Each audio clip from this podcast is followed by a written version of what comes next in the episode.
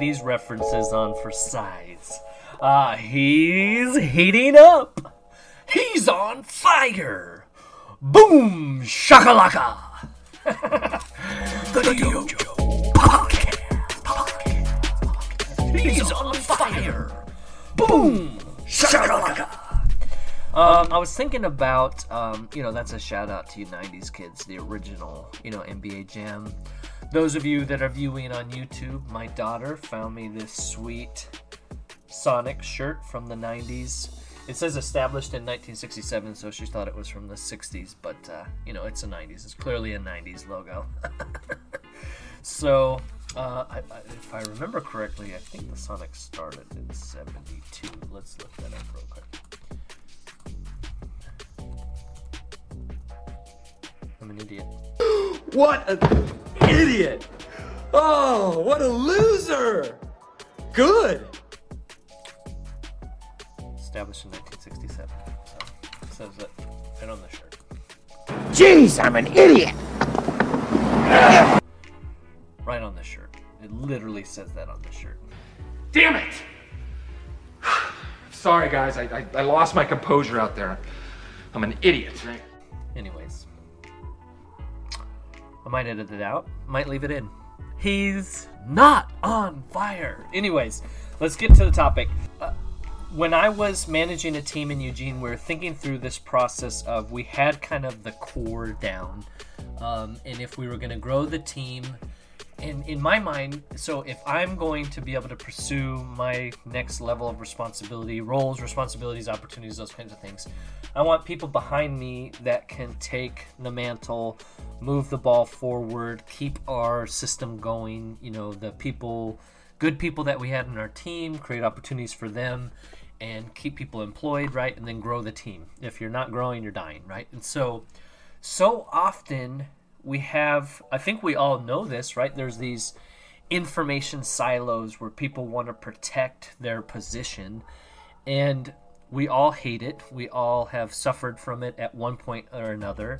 And then yet when you get into a spot or a position of power sometimes you're so scared there's not another opportunity that you repeat what you've seen in other people. And so it's it's crazy how we do that to each other right? To where um, Rachel uh, Stewart talked about that on our last episode, uh, 20 of the Dojo podcast, about the scarcity mindset versus the abundance mindset, right? And so that idea that, you know, there's not enough, and like, there's enough, there is enough. And there's plenty of work, there's plenty of opportunities. And so when when you free yourself to see, you know, if if I can create an opportunity and move forward, that allows the people that have been working for me and you know doing well and helping me achieve my dreams to you know move forward.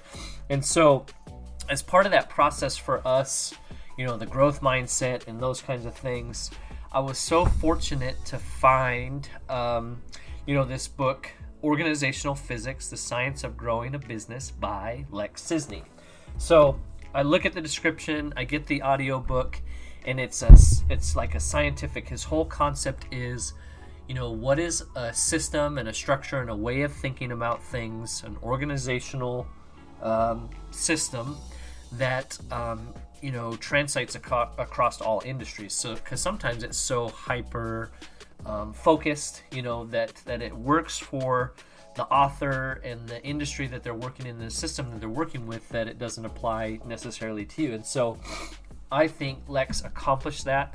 Um, it's one of those. I, I'm glad I got it on audiobook because you kind of listen to it, you re-listen to it, and then there's one like, man, I need to buy the book so I can go back and I like to read. Typically, I, that might have been one of the first audiobooks I bought, but I like to read and mark it up and kind of go back and reference notes and those kinds of things. So I picked it up. Well, I also um, you know, just being sheepishly naive, I just reached out to him. I was like, "Hey, man, I really enjoyed your book. You know, would there be a time?" I had a blog. You know, I had I actually had the Dojo as a WordPress. I think I had started doing some writing with restoration remediation, and I reached out, you know, just say, hey, could I ask you some questions about the book and your process and how that came about, and um, some of the things I'm thinking about. And he graciously agreed. And so I ran to Best Buy. I bought a little recorder. I had the phone on like speaker, and um, I didn't know I was even less technologically proficient than I am now. And so I pieced that together. I think I only ever put out um, segment one of a two-parter because like at that time i don't know if it was just me or you could only load like 15 minute videos onto youtube or something like that and so um anyways so it's it's, it's out there. You can see that old interview um, you can or you can hear the audio of it and so um, i was super grateful that lex gave me another shot to uh, talk to him again. Um, you know he's been posting different thoughts as you know he's a so he is a coach um, a CEO and coach. Um, he is a business scaling expert and a wizard at organizational structure and design.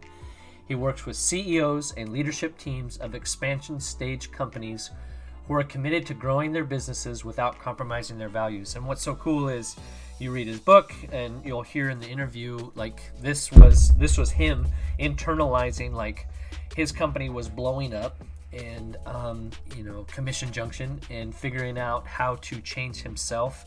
You know you probably heard you know what got you here won't get you to the next stage and you have to evolve and adapt and um, put in systems. And so you know it talks about how he went through that process for himself and then um, creating something that he felt would help other people do the same. And he's and that's his business now is coaching you know uh, businesses how to scale and if you don't believe that's important, man, I don't know how many businesses I've seen that have grown too fast too soon. You know, they don't have the systems in place to manage the growth. And so they just end up biting off too much, you know, more than they can chew and they tank and um, it, it, usually does not end well and so it can be as dangerous you know you, you know you you need to grow to, in order to survive but it can be as dangerous to grow too quickly and too often people just think well i'll just do what i've always done and that'll be fine and i'll just you know um, times that by 10 and we'll be fine. You know it's a, what's the 7x 10x 5x whatever right now is a popular term stupid term and so um, it's not just that simple like you have to change as the leader. Your organization has to change. You have to bring different people in. Skylar Lewis, sorry, Skylar Lewis talked a lot about that on episode 19 about that. You know, bringing a coach in, thinking they're gonna fix everybody else, and really they say, well, we got to start with you. And so, you know, that's kind of this whole idea of the Dojo podcast is learn from other op- other entrepreneurs who have you know been there, done that, or in the trenches you know actually doing it and shortening your own shortening your own learning curve by listening to um, people that are out there doing it. So hopefully you enjoy. I i was so grateful for this conversation. Like i said really do enjoy this book organizational physics the science of growing a business by lex Sisney um, he's got great stuff on his website and posts you know really uh, thought-provoking things on linkedin as well. So I'm excited, um, you know, and I know there's a lot of restoration businesses. You know, you're either really struggling right now, um, you know, to kind of make things happen, or you're, you know, you got all this stuff coming in and trying to figure out how to navigate. You know, are we at the point where we need next stage growth? So, great uh, discussion with Lex, and let's get to it. He's on fire. Ready to rock and roll? Yeah, sure. Okay, I want to be mindful of your time. So, um, all right. Well, we're here with Lex Sisney, the offer, uh, offer, author of Organizational Physics, and yep. um, and you have on your. I was noticing on your LinkedIn, a Wizard of Organizational Structure and Design. Uh, do you want to talk a little bit about what that means and how that's come about? My next guest is Wizard. Hi. Hello, Doctor. Tell me about how to cast a spell on somebody. Sure. So, uh, organizational physics is a way of um, looking at systems, yeah, right, and understanding kind of the, you know, the trade-offs and the underlying principles that exist within all all systems, all organizations. I happen to deploy these principles in expansion stage companies. So, yeah, the typical client for me is you know 100 to 300 million in annual sales. They're growing quickly, and they've they as they've grown, complexity has increased, and there's kind of this ceiling that you know every organization hits. Yeah. And the founder CEO realizes like, okay, I know we need to reinvent how we do things uh, in order to go to the next stage, but I don't want to sacrifice our our core cultural DNA, right? Those core values, that entrepreneurial edge. And so I step in in those key transition points and help the CEO and leadership team to quickly kind of transition through that hard area into the next stage of, of growth and innovation. And uh, why I'm a, I call myself a wizard of organizational structure and design. I actually didn't come up with that term. One of my clients That's you awesome. know, had, had mentioned it to me, but uh, structure is very misunderstood concept. yeah. It's not the org chart. It's not reporting lines. It's it. You know, if you look at all the all the business terms and concepts out there, I would rank structure as the most misunderstood. Uh, but think of it like this: design controls behavior, right? How anything's designed determines how it how it performs, and every organization has a design to it there are key parts in, in, in an organization's development where you need to work at a structural level. Uh, and if you can work at that structural level and realign the structure to the next stage strategy, then it actually makes doing things that everybody's aware of, like having a better culture, hiring great talent, uh, being able to delegate, Yeah. right? Being able to execute across multiple businesses simultaneously or business units simultaneously. All those things are enabled by structure. It's just not widely uh, understood yet. So structure in your structure would be different than processes. Structure. Well, processes. Yeah, yeah. Um, from if you think about it like this, uh, human body, Yeah. the stru- structure would be akin to the the, the skeletal system, right? Yeah. If if my hips out of alignment Yeah. Or if I had a curved spine, no matter what I do, I'm going to be Yeah. in pain. I'm going to suffer. I'm not going to move very well. I'm not going to be very agile, right? Well, that's a great analogy too, because your body can adapt to that abnormality, Now, right? now adapt, Grow the wrong way. and now adjust to the Yeah. abnormality. We do that all the time in businesses. Now Yeah. then, if structure is a skeletal system, then processes would be akin to the circulatory system, Okay. the neural network, right? That now think about that. Without process, the skeleton's a dead system. Yeah. You got to have good structural alignment, but then equally important, you have to marry that with the right processes to bring that structure alive, to be able to delegate, Yeah. you know, but with the right visibility and control to unlock innovation. So there's a dance there, and I kind of specialize in working at those two levels, structure and process. By the way, just qu- quick aside, that's one of the other things that confuses people about structure is uh, people equate can equate even experts equate structure and process as the same, Sure. and they're not. Yeah. Right? Yeah. They can, yeah, but they're distinct. They're very them as- connected. yeah, Yeah. they're interdependent, but you have to treat them as distinct things or think about them in that way. So, Huh. for example, uh, you you should have a top-down structure, Yeah. right? Yeah. However, a top-down structure doesn't mean an, a, a dictatorship. Right. Right. Right. Yep. The only reason to have a structure is to push authority down, Yeah. so that those closest to doing the work have the autonomy to make decisions, Yeah. right, and get the work done. Yep. So if you if you conflate those two in your mind, that structure and process are the same, you come up with all kinds of crazy Yeah. workarounds that, like you said, are just mal maladaptations to Yeah, to the to the um, they, they like like a lot of the COVID response. It's a the the cure can be worse than the original disease. Yeah. Yeah. Yeah. Or those unintended consequences too. Well, I can remember when I was still managing a division in Eugene, I got a hold of your book. I've got it up there, the organizational physics, and you very graciously talked to me early on. Um, I, I think our first interview was uh, I had a little recorder that I bought at Best Buy, and and we were over the speakerphone. But uh, Uh-huh. so that that structural analogy, you'll probably appreciate this. So when I got my uh, an opportunity to run a shop in Seattle, I thought um, I thought thinking people would be more like myself, right? So I thought I'll bring the right people in, and then we'll decide on the structure together, and we'll implement it. oh What I learned is not everybody's a builder, right? And not it, it doesn't um, poo-poo on anybody's skills and abilities. Just not everybody's wired that way to build the structure. Right. A lot of people need the structure, the boundaries, right? Yeah. Uh, which is a lot of the way my wife and I do our parenting. Is you set the boundaries and then people can thrive, but Yeah. not everybody is going to help a- set the a- skeleton up. Yeah, it's not a natural way of thinking. Uh, one way to think about it is, uh, do you ever play play Dungeons and Dragons? I haven't. I've got you get plenty the of friends concept, right? Yeah. So imagine a, a group of friends sitting down to play a board game, but there's no goals, structure, rules, role, roles to be performed, right? Yeah.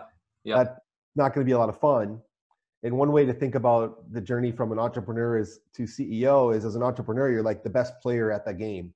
Yeah. You know, you it's in your DNA. You're fast thinking. You take risks. You kind of innately know what to do, and people kind kind of you know rally around that skill.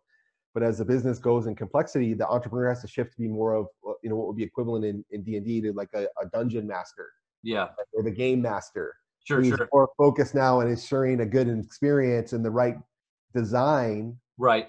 that game for the rest of the players. Right. Right. To make it enjoyable. Yep. Can- yeah, but so uh, a democratic process to design the structure can actually really backfire. Yeah. Yeah. Yeah. What- doesn't mean you don't just- take into account other perspectives, but you got to have some principles, right? You don't design around people, you design around principles. Yep.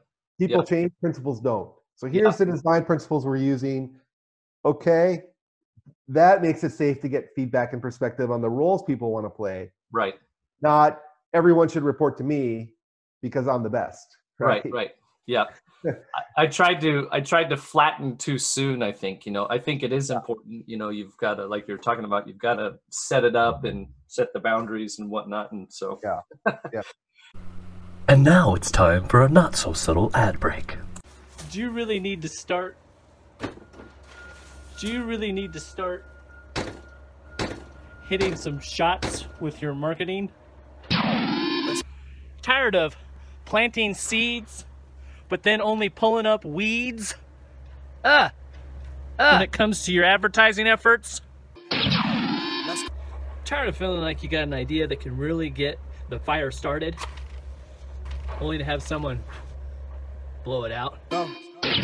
Why write for yourself and continue to lose when you can get the winners are mediocre writers winners winners at the Dojo writing for you today you today you today You better move. it's a slam dunk a slam dunk Better move. freelance articles ghostwriting copy for your web page. Transcribing youtube videos into articles. Content optimization. Blog posts. Book reviews. Authentic content that will engage your target audience. Get somebody who knows your content and can optimize it for the robots on the internet as well as the people that are actually going to be reading and seeing your content. Don't just hire some kid in his mom's basement. Shut up and sit down. And that's so organizational physics came out of um, the company that you were involved with was uh, or or founded right was Commission uh, Junction. Yeah. If I remember correctly from when we previously talked, that was as you were scaling, you realized you had to change and adapt, and the people in your Yeah. company. Um, and then the physics, I think most people are aware, you know, the law of entropy, that everything tends towards chaos, and then Yeah. um, matter is neither created nor destroyed. So you have to have that balance of of uh, influx of energy and, and the right output of energy. So is am I remembering that correctly? That you developed that while you were at Commission Junction? yeah uh i didn't develop it when i was at commission junction but what i experienced um, leading you know a exponential growth company like that is as a leader you got to be two or three steps ahead of the rest of the Yeah. organization if you're if you're kind of managing from behind you know or trying to Yeah. play catch up and you don't have a good mental model to make decisions around you'll just Yeah. do what's popular or what your board tells you to do and you get all this conflicting advice and it weighs really heavy in your mind and so you have to come up with you know metaphors or models Yeah. framework you can say okay this situation here's what should happen Yeah. you got to be really astute at that so you're several steps ahead and what happens in an exponential growth company is you quickly realize that the popular popular advice is often just wrong Yeah. you Yeah. know you don't you don't because you get this rapid feedback Yeah. right? One one metaphor might be let's say that we're in Holland and there's a hole in the dike. Is it is it a crisis? Well, I don't know. Let's look over the wall. Is there a lot, a lot of water pressure? Ah, the water's low. Okay, we'll fix it when we get we can. You know, Right, right. hyper growth company, a little crack in the the dike, right? Yeah, Disaster. So you realize, oh, make what I thought was a good decision, and you get this rapid feedback of the equal and opposite reaction in the other direction, and you're like, oh, man, Yeah. I need a better way to approach these problems. That's more uh, systematic, Yeah, it's more foundational. Yeah, And if you can do that, then you can really start to see, oh, firsthand, oh, I- same team, right? Same company, we right. changed structure, we Right. brought some new process, we maybe cl- refine the strategy, totally different company. So Yeah, how things how things are designed really do determine how they how they perform. And so Commission Junction was that kind of foundational experience of going through that. yeah, Right, man, man with the uh, a person with the experience is not at mercy of the of person with just an opinion. Mm. Right, it's not like I just read the book and it sounds like a good idea. Like I lived it. Yep. And then over time, uh, I developed organizational physics, which was kind of a way to think about, okay, well, why why do things why do all systems behave in a certain way? Yeah. What's the foundational truth you can spot across boundaries, right? Across Right. domains. Oh, it's true in physics, it's true in organizations, it's true in life. Oh, that seems like a mental model you could take to the bank. right. Yeah, You know, so that that was the birth of organizational physics. yeah. Well, yeah, and that's. I mean, it's uh, you know, it's a very simple, you know, in in nature, but very. There's a lot you can do with that and expand from it, and it applies to Yeah. multiple disciplines. So, um, so uh, when when did you decide to write the book and release the book, and what was that process like? Mhm. I uh, wrote the book as I was um, trying to think of ways to communicate these concepts, and I kind of had a, a, a, some criteria. One was you could the language would translate across Yeah, geographies and cultures. yeah, So physics is true in Paris, it's true in Tokyo. yeah, Okay. And it takes a little effort to understand the principles and the Yeah. metaphors, but once you get it, you can just go, oh yeah, I see how that works in all these different areas. Uh, and I then started to kind of write write the book, and uh, I remember I was in a conversation with Seth Godin. I sent him a draft, and he's like, "There's some really amazing uh, concepts here, but you have Yeah. like five, five books here in one." every bestseller has to only really have one key concept. He goes, "What do you want this book to do? You want it to be a bestseller, or do you, you like be a tool for your co- consulting practice?" And I was really clear I needed it to be a tool for my consulting practice, and the way Yeah. I, I, you know, I think is kind of very sequential way, and so that the book was just born out of that yeah. desire to teach these concepts uh, in my consulting work. Yeah, I remember I think I got it on audiobook and you know it started playing and it's like you do a great job of they're they're very deep, you know, you're digging into science and applying that to business and like you said it translates like as you're saying it it completely makes sense. Yeah, But it's definitely one of those books where you want to go back and buy the book and kind of re-reference things and kind of dig back through. Um, yeah, and and Yeah. like I said, you do a great job. It doesn't. It's not like it just. It's not like reading a textbook. You know, it's yeah it'll But it- never it'll never be a bestseller, but for those who kind of get it and dive Yeah. in, it's very very uh, very useful tool to have in your. In your Well, arsenal. and I Way think like you said, really. so many books try to, um, you know, this is the only way to do it, and this is how I became successful, and you can be successful too.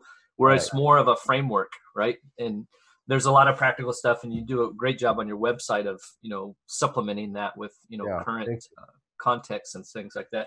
That was one of the ones that's really challenged me lately. Is uh, I don't remember. I think you called it the stop start ideal. You know, thinking Mm. through if you're coaching somebody, but I've tried to approach, you know, with myself, what is something you need to stop doing? yeah, And what do you supplement that with what you start doing? And in the broader context, what's the ideal of you're trying to reach? You know, it's like it's very, Yeah. very simple. But um, not always easy, you know, because usually it comes down to you need to stop being dumb, right? And and uh, do the thing that you know you need to do. so There's that actually- there's a great book I've been reading called uh, Immunity to Change. Okay, and they do a really exceptional job. The authors, uh, by the way, I notice when I read books on Kindle, I have no idea who the author is any longer. Right? I just their name isn't visible. So Yeah, yeah. I apologize to the authors. Uh, but the book does an exceptional job of delineating between two types of change. There's tactical change, Okay. you can just kind of do through discipline, uh, habit, reinforcement, right? Yeah. And then there's a different kind of change is adaptive change. And adaptive change requires you to go deeper and uncover the kind of inner emotional mental framework you're carrying around that justifies the current behaviors. yeah. And uh, the idea of, of, hey, in order to make a change, I need to stop doing this Yeah. in order to start doing this. It kind of fits more into the adaptive realm Yeah. because we have finite energy and time, right? And if I'm doing this existing behavior, it's stealing energy and capacity from the new behavior I want to develop. But anyway, if, if people find it's hard to stop that behavior, I would look towards the adapt. It really requires an adaptive change. It requires some deeper work Hmm. in order to stop that. Yeah. Anyway, I found that a good a good book I've been reading recently or finished recently that kind of encapsulates the difference between those two types of change Yeah. tac- tactical and adaptive. adaptive change yeah that's really good well so um, we were talking a little bit offline. It's really interesting. I believe covid is kind of exposing you know i think Yeah. shared that opinion you know it's kind of exposing holes. And one thing leaders and businesses will really um, uh, miss out on is if if we want to blame the tr- troubles you're having on covid right? It's an easy scapegoat as opposed to saying hey, we had some issues we needed to fix. This is kind of bringing a lot more of them to the surface, and obviously a whole new challenge. Not to diminish that, but um, Yeah. what are were some of the things that you were working with companies kind of pre-COVID? What has COVID kind of, you know, uh, done with you know how you're thinking about approaching businesses, and as now things are starting to open up, what is that? What do you think that looks like? Yeah, so the clients that I've been working with, uh, you know, I work around the world and I work in almost every industry you can imagine. And the, the clients during this period have all been in um, industries that are growing in COVID, Yeah, right? Or the negative headwinds aren't catastrophic, right? There's been a hit Yeah. to sales, you know, but they're still trying to drive forward innovation. They still, their, their existing strategies pretty well aligned with this new normal. yeah, Okay. Uh, and a big part of my work is, uh, you know, I always work, I've always worked virtually okay, with CEOs. yep, And we do kind of a discovery stage where we align on the right strategy, we design a structure together. And that's always been done over Zoom, you know. yeah, Uh, then the stage two of my work is I often, you know, would usually fly out and work with that CEO and his or her leadership team and take them through a process where the team gets, you know, buy into, oh, here's the issues we have. Oh, here's how we need to resolve them in a systematic way. Here's our strategy, and then here's our structure, and then they put in place, you know, better leadership team methodologies and processes so that the team executes quickly in the new structure against that strategy. We are interrupting your everyday uh, online experience for this special announcement from the Dojo. So, um, we all know, uh, we all have heard, if you've been in the industry for any period of time, you've heard about the relationships in the industry. You know, things aren't what they used to be. Um, it's harder, those kinds of things. And with the introduction of the third party administrators, it's even harder. And, I hate it, but I love it. and so there's just more hoops you have to jump through and those kinds of things. So um, I, I just got an email, emails from RIA and Restoration and Remediation Magazine on a survey that RIA, Restoration Industry Association, is conducting. And so they want to gather your feedback. So they want this information. RA wants this information. The Advocacy and Government Affairs Committee and the uh, Restoration Advocate will take the information and go to the TPAs with that information to try to see what we can do about improving that contractor TPA relationship. So Who do you think you are? I think um, RIA has demonstrated a commitment, especially with the AGA, to try to advocate more on behalf, collaborate with contractors, which is a good thing. definitely needed, right? A, a coherent, collaborative, sustainable voice, sustainable solutions.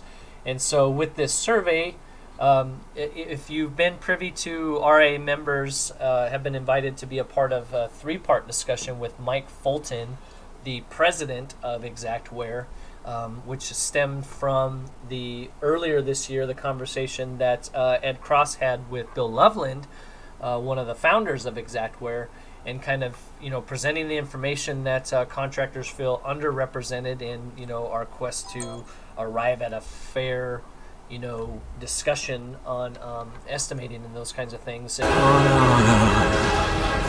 no, no. no it's not fair. And, and providing our work. So, um, you know, RIAs bring in people to the table that are decision makers, and uh, this seems to be a good opportunity. You know, it's what they estimate to maybe take 15 minutes of your time, go through each of the programs in the survey. They ask the same six questions of each program, so it's you know you, you'll get in a groove, and then you can give that information. You don't have to be a member of RIA. Uh, they encourage you to share this with anybody and everybody in your organization, anybody you know in the industry, so that way we get everybody represented. And then to see what RIA can do to continue to bring you know decision makers to the table so that we can advocate you know and have a voice collaboratively to try to generate those sustainable solutions so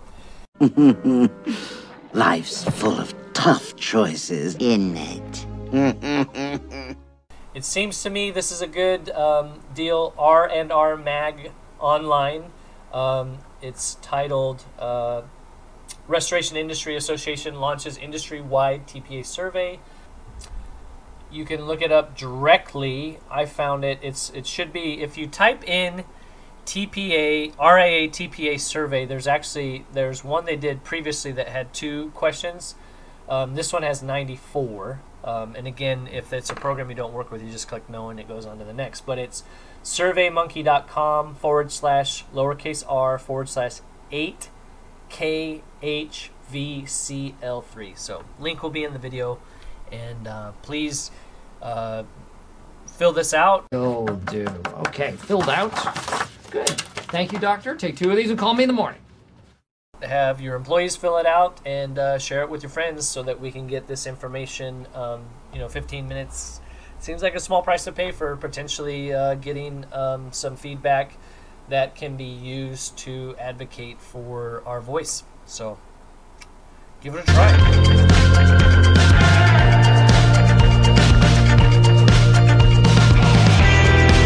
which of you fine gentlemen would like to join our team?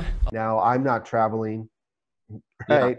Yeah. yeah. Uh, I don't know when I'll travel. Yeah. That you know, I'm frankly, I'm don't have a ounce of fear around the virus. I do have a very low threshold for inanity. yeah. And so when I see that what the airlines are doing and the airports are doing to try to help people feel safe, I just like face palm. I, I just want nothing to do with that environment. so, yeah, uh, yeah. But well, I, yeah, so we'll see how that unfolds. But yeah, so that well, that's yeah, that's good. I mean, you know, I'm in construction, and um, you know, a lot of so some the residential kind of took quite a bit of a hit um, but yeah. you know for commercial projects and those kinds of things have been able to keep going and yeah. same kind of thing some of the rules like one of the rules for phase one is you have to wear a mask and goggles and um, you know so clearly somebody hasn't thought through what that uh, when you wear a mask and goggles you immediately fog your goggles and so then people are adapting and um, yeah there's no easy fix right but uh, um, so you've been, you know, you mentioned the airlines. You posted that I think on LinkedIn. Um, it might have been yesterday. You know, there's the seats that are blocked off with the placards and stuff like that. You've been yeah. pretty outspoken that uh, you're not a big fan of the um, quarantine and the lockdown. Um, have you dug much into like what Sweden Sweden's approach? You know, I I I'm hesitant to even go here, right? Because there's this huge polarization sure. in, in society. Yeah. Uh, I'm a doctor. I'm not an epidemiologist. Uh, I'm consider me no one. I am an exceptional systems thinker, though. Yeah. And my whole career has been built around systems thinking. And it's interesting to me to just go back a couple months and it's it seems to make a lot of sense that hey, there's this new SARS, right, called SARS two, and seems to have some very, you know, terrible interactions with certain segment of the population Right, or certain right. areas of the world. Makes sense to let's go into quarantine, let's self isolate until we have some data and to ensure that our hospitals and specifically our ICU units are prepared to handle an influx. Okay, that was the goal. Yeah, flatten the So curve, might, right? it might, yeah, to bend the curve. In my naivete, I, I assume that might take, you know, four weeks. Yeah, And then we would isolate those who were really under threat, you the know, high risk. Yep. the high risk groups. And the rest of us would go about our lives. Right? Yeah. Just like SARS 1, Yeah. Yeah. you know? And wow, right? Yeah. Yeah. You know, uh, What? and I don't think it's, it's, you know, we've learned a lot, right? Yeah. Yeah. We've seen, I think that regions of the world that uh, you know not all have been impacted equally. Yeah. States and regions of the world. Those that have taken more of a lighter hand are going to come out of this with more resiliency and less negative impact. Yeah. Uh, where I am in California, it, it seems like the goalpost has shifted Yeah. Yeah.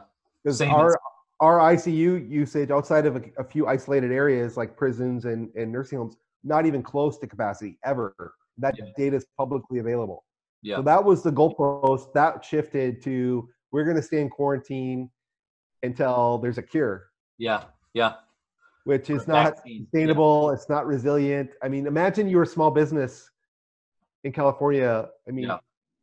really, would you open a small business, local business in California?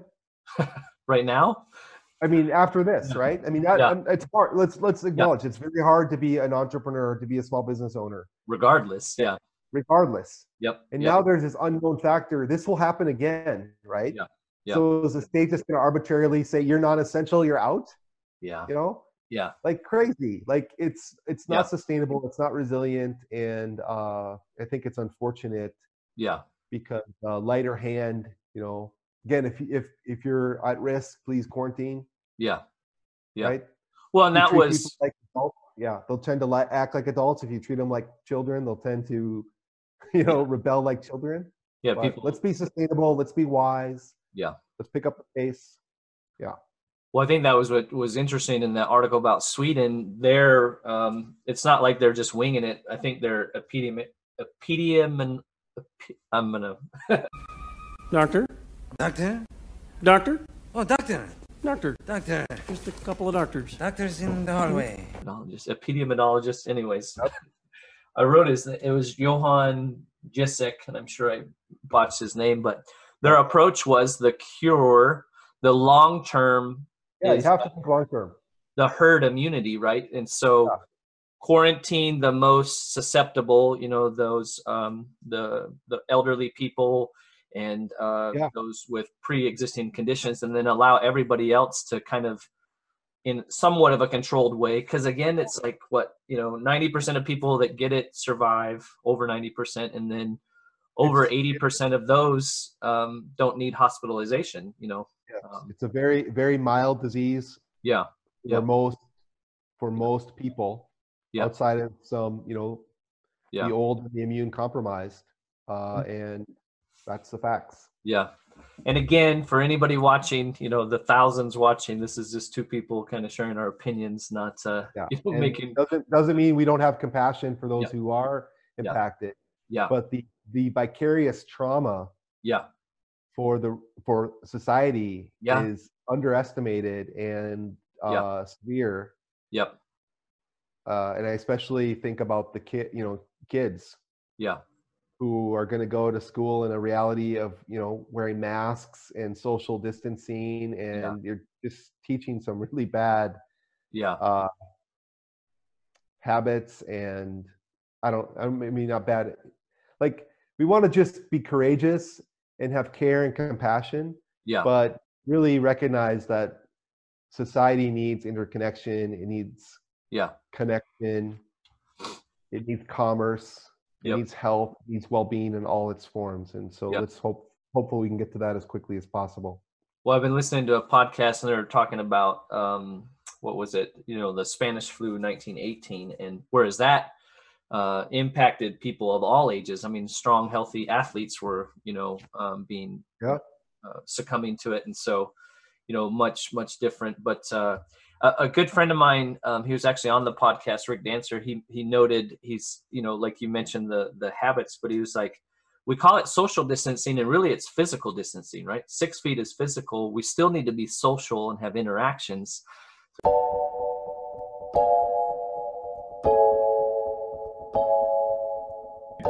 it's really easy to change language. When, when this first came out, everybody was talking about social distancing, and I'm like, what the hell? I'm not a, I'm not going to socially distance from anyone.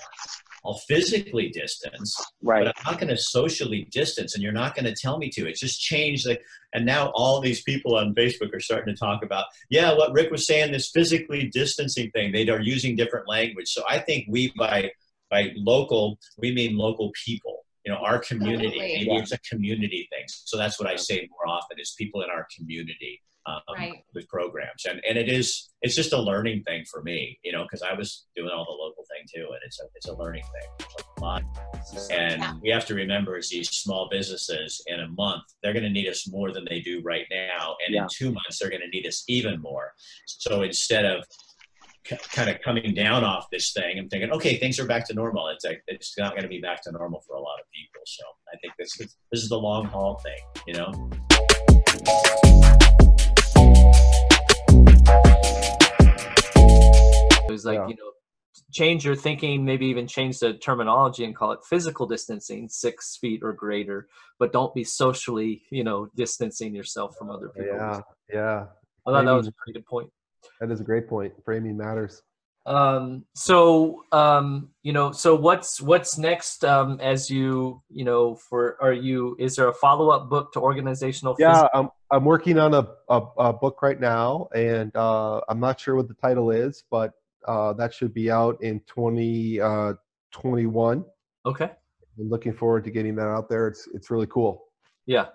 What's your process? Uh, Do you try to write every day, or do you write as you get inspired, or uh, you're a structure guy? So I'm assuming you have a You discipline. know, some of us are motivated by the positive, yep, and others by the negative. Sure.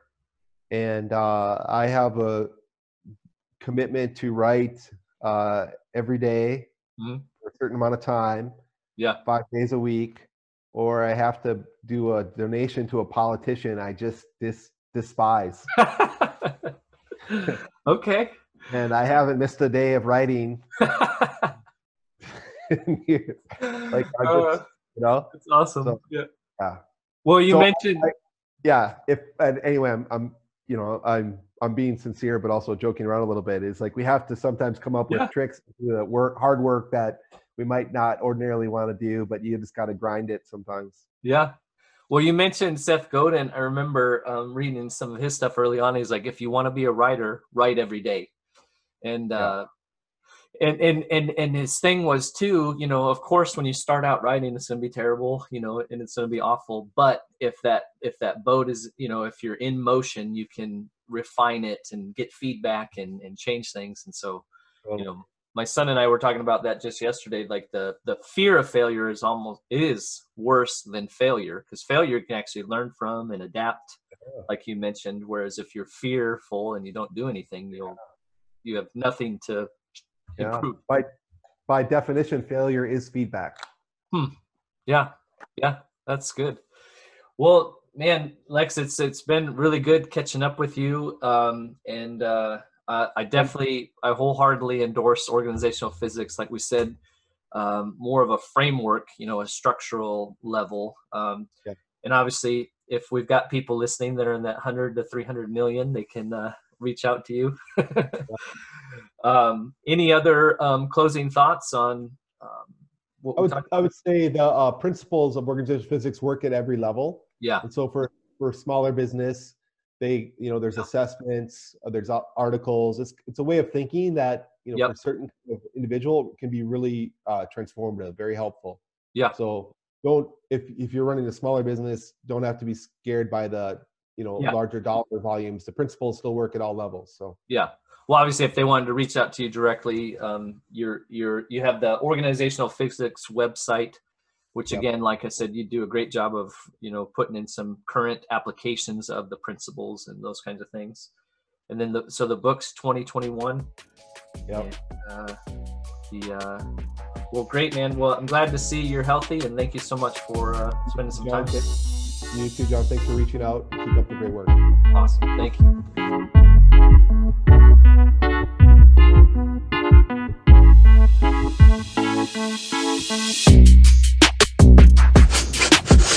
This is the stupidest thing I've ever heard.